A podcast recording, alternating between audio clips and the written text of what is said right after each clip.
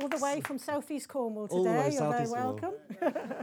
And am I right in thinking, is it true this this PR or was it a PR stunt that you live in a hut you made yourself? I don't live in it. You I work write in in it? it. It's a three-sided open. I call it my cabin. It's kind of a shed.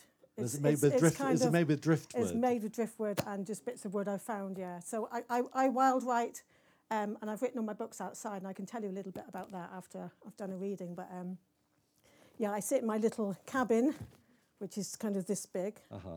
um, when it's raining, when it's really stormy, and I'll just, I'll, I'm kind of home, but I'm not, I'm still outside. So I'm still away from phones and computers, so I can still kind of connect. And tell me about all. Is this all the rivers run free? All This Rivers Run Free is my new um, literary fiction with Quercus. I'm known, you know, kind of with my other hat on as young adult as well, and I, I, I write for Bloomsbury with that. So I was really lucky last year to have two books out, one with both my, pub- both my publishers, and the paperbacks this year. So I'm touring with both at the same time, and, I'm, and I've kind of just created this tour which is called um, Writing the Wild Tour, which means I can kind of talk about both books for any age group. Whoever wants me, I'm just. Yeah, so I'm just. This is actually my second to last um, gig on the tour, so I'm really delighted to be here today. and the end is in sight. the I know. I know the feeling. I've got. I know. I think uh, we're, we're, uh, the award is going to go to one of us. I think this year. It's probably Big Well, we, yes, the, the Great West Railway. I know. When I see you on the train, I just say, "Oh, thank God, not me this week." You know, Oh, yeah. Well, Natasha, Yeah. welcome, and we'll look forward to your reading. Hi. Okay. So yeah, just thank you. So I'm going to talk about All Rivers Run Free today because you're not a young adult audience. So yeah, this is my new book with Quercus, and this paperback's just come out this year. Um, and it's a Cornish set book. It's set in the north, North Cornwall. I'm a South Coast girl. Um, and the story here is about a young girl who's from the south coast of Cornwall, and she, through no fault of her own, ends up the north coast. Um, That's not meant to come out like that. But yeah, she's she's in the north coast, and she um, her parents have died, so she's living with uh, a cousin, a male cousin who doesn't treat her very well, um, and they live in a caravan on the coast. As you know, there's a lot of social deprivation in Cornwall, as well as as as you know the houses, the cottages, or whatever we live in.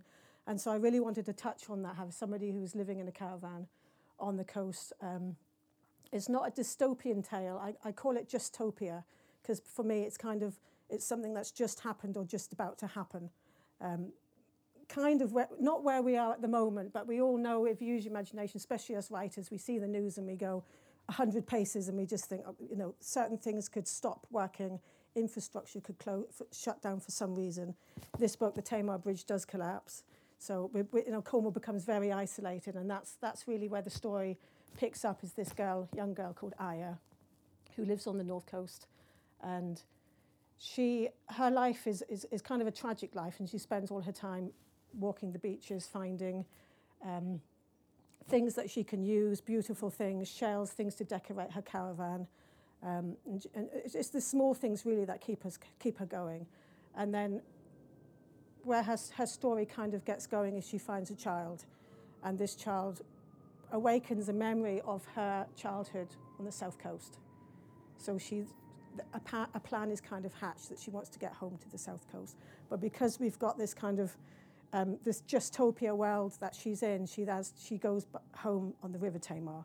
So that's why it's all the rivers run free because she she is from the north coast from Woolly Woods, which is not actually too far from here, and she follows walks the Tamar and then she starts yeah and then she finds a boat and that's her story. So most of the story is actually takes place on the river. Um, I think I'll read the beginning, um, just to kind of get you all into the story, and then I'll talk a little bit about wild writing. And if any of you have any questions, because I, I know a lot of people love to talk about wild writing. You know, how many of you are writers here? Any of you writing or? Yeah, quite a few. So any of you wild write at all? Get outside, apart from Patrick, yeah. Excellent. Yeah, so yeah, for me, that's what it's all about. So I, I'm going to talk a little bit about that at the end, about connecting with nature and, uh, and how it can really help you as writers, um, especially if you have writer's block and things like that. It gets you away from your screens and gets you out in the wild. So I'm just going to read the first few pages, the first chapter. Okay. The first time it happened, it was the worst of all times. The young woman told herself it was important not to forget this. The first show of red when it wasn't meant, the first moment she glimpsed a chance at happiness. Since then, it had gotten easier. Familiarity was all. Failure, a used to thing, another blood drop in the ocean. She stood on the furthest stretch of rocks and bent to the surf to place the tiny raft into the water. Floating in the ebb tide, the bit of meat didn't look like much at all. The kerosene soaked rag made more of it than what, what, than what it was. What was it? Not a baby, not life in any recognizable form, except it came from life. This was the best she could do. The only part of her she could ever hope to leave the cove. She would set it free with fire and water, same as all the other little creatures that had come before. She would help it evade the grip of that prison place. One strike of match, the flicked, of, the flicked flame, spot on, a practice shot, and she returned to the beach, the fire she had lit, and sat to watch the thing, the solitary star, be gone, be burnt and washed. It was better this way, better than leaving a piece of herself in the cold creek ground. Easy come, said Aya, easily another. She didn't mean this. She didn't know what she meant. What else to say? If she was respectable, she would have said something sacred. She wasn't. When the last wink of light flashed out on the horizon, full dark down, she waited for the cove to fill with night, its shackles tight around her, its weight like bog water, until she could no longer breathe. She lay down and searched the sky for stars, kicked her boots into the driftwood flames to make her own. She could hear her heartbeat in her ears. It split the silence, one atom at a time. A little wind, the last of tide water, the ocean taken away. This the only sound it didn't count. She endured it every day. You'll come back to me, she said. Bring me something for the baby, a gift for a gift. She sat up and put her hands to the fire. It wasn't cold, not yet, but warmth meant small comfort. She caught it and put it into her hoodie pocket took it with her, and she walked the short stretch of sand. She reached the cliff path steps, the short climb without light, knew the place better than she knew herself. When her feet hit the stony ridge, she didn't stop, headed toward home, a quiet place. Without hope, it would be the quietest. What else to do but go to bed? In the morning, she would forget this night. Like a dream, she would overlook the detail of loss, find a place to put it somewhere less lonely imaginary, gone. The first thing to wash up on the shore next morning was a crate of oranges, just that. Tiny pools of sunlight scattered on the shingle sand, the rock pools spread golden, happy to be tricked into summer. Aya had watched them come in from the caravan window at the sink. She had been looking at her reflection. The contrasting blonde hair, black eye bruise. She was about to contemplate worse when she saw it a slick of colour being, and then split.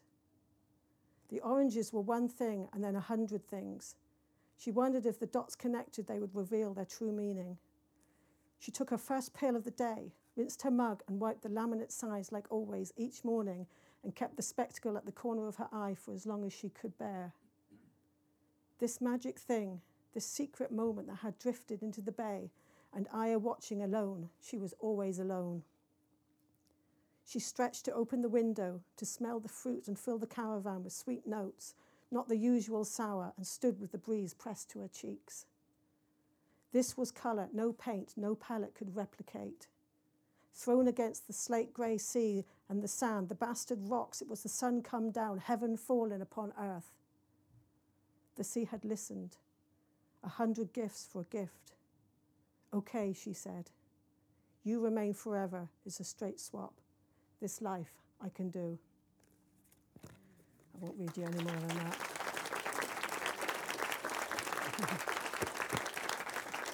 yeah, so um, All Rivers Run Free, I wrote on the banks of the River Tamar. Does anyone live near the River Tamar or are you all North Cornwall?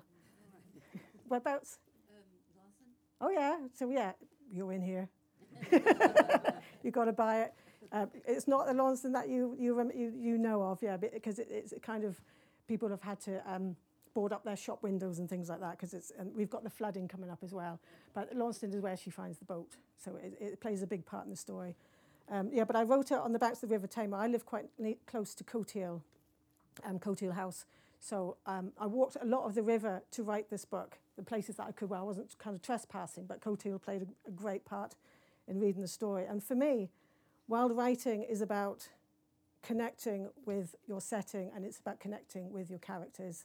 And there was a moment when I was writing this book and I was sitting on the banks of the Tamar at Cotehele um, and it was pouring rain and the rain was in my eyes and it was, you know, I just think, God, I'm mad. What am I, what am I actually doing, you know? And I could, there was a moment where I could see my character out in her boat and everything that she's been through that you can guess, you know, and, and, and I looked across at her and, she, and I could see her looking across at me with the rain in her eyes and freezing cold. And, and that's when I really kind of connected with her in that first edit when I was writing um, longhand.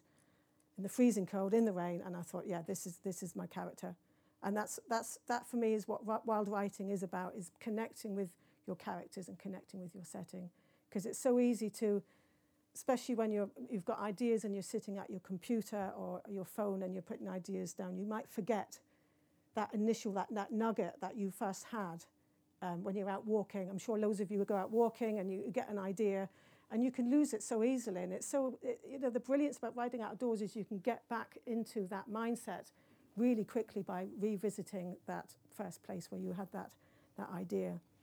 Um, and I do, I do a lot of workshops, uh, wild writing workshops, um, and I help people to connect with their, with, their, with, with, with their inner writer. And I do sensory work because there's nothing like being outside when you work with your with all your senses come alive when you're outside because we spend our lives in front of screens, in front of tellies, in front of computers, in front of phones. Even if you're in a, in your office or your study, you're staring out of a window and that is still a screen and it, and and so what I like people to try to do is is to just get outside, leave your phone behind, leave your notes behind and just get writing and it does really help for people who might have writer's, writer's block. Even if you're not working on something, you can get your best ideas by writing out of doors.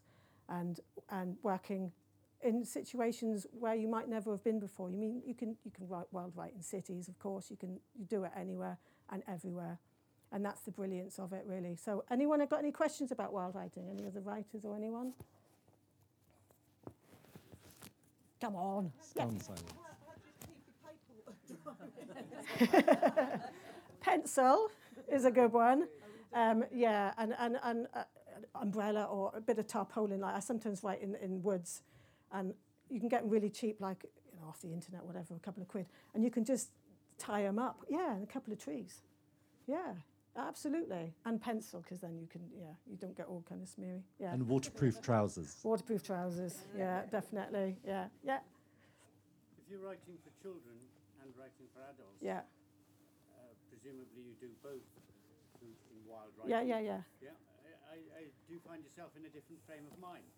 No, no, not at all. Because I, I, write for young adults, so it's quite, it's, it's kind of a, the crossover is quite, they're quite close. I mean, for young adult, really, like I always just say, I take the swearing out, and then, and then you're good to go. You know, you know. because yeah, but I mean, young adult, it, it, it depends. You've got your editors anyway for, but for me, I don't write purely for because a lot of adults like my young adult as well. So I just write for me, and I write for my heart, and then and then you, you, you, know, it might be kind of the story might be kind of the dystopian thing, the dystopian, little bit more for the young adult because they love that. You know, they love the kind of the end of the world coming more than you know. To them, it's still Brexit's still exciting, perhaps. Not so much for the adults, but yeah, yeah. Anybody else? Hi. Do you revisit what you've written? I mean, to what, to what degree do you take the writing when you're out and about and on the edge of the Tamar? Yeah. When you get home, into your into my cap. Yeah, yeah, yeah.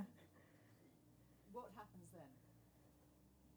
I mean, do, do you change things a lot? No, I keep going. Yeah, yeah, yeah. I, I write quite fast, so I keep going, I keep going, I keep going. I've got my notes, and I obviously have, you know, my kind of a chapter overview kind of thing. But I keep going. I know what I've written, and I some I like to kind of end. I don't just end on a chapter. I like to finish writing for the day, starting the beginning of the next chapter, because then you're kind of straight into it. You haven't got that pressure of I'm writing a new chapter. I'm, do you know what I mean? I don't know how many writers do that, but for me, that's it. It, it speeds up the process. So I don't really re- revisit until I'm um, have my first draft written, and then it's time to sit and at a computer and type it up. Which I just, yeah, I'm doing that at the moment with my new book, and I'm just, yeah, it's lovely to be out and about with real people, yeah. Natasha, thank you so much. And will you all please thank not just Natasha, but also Paul Fiddies, Sean Thomas, and Mary J. Oliver.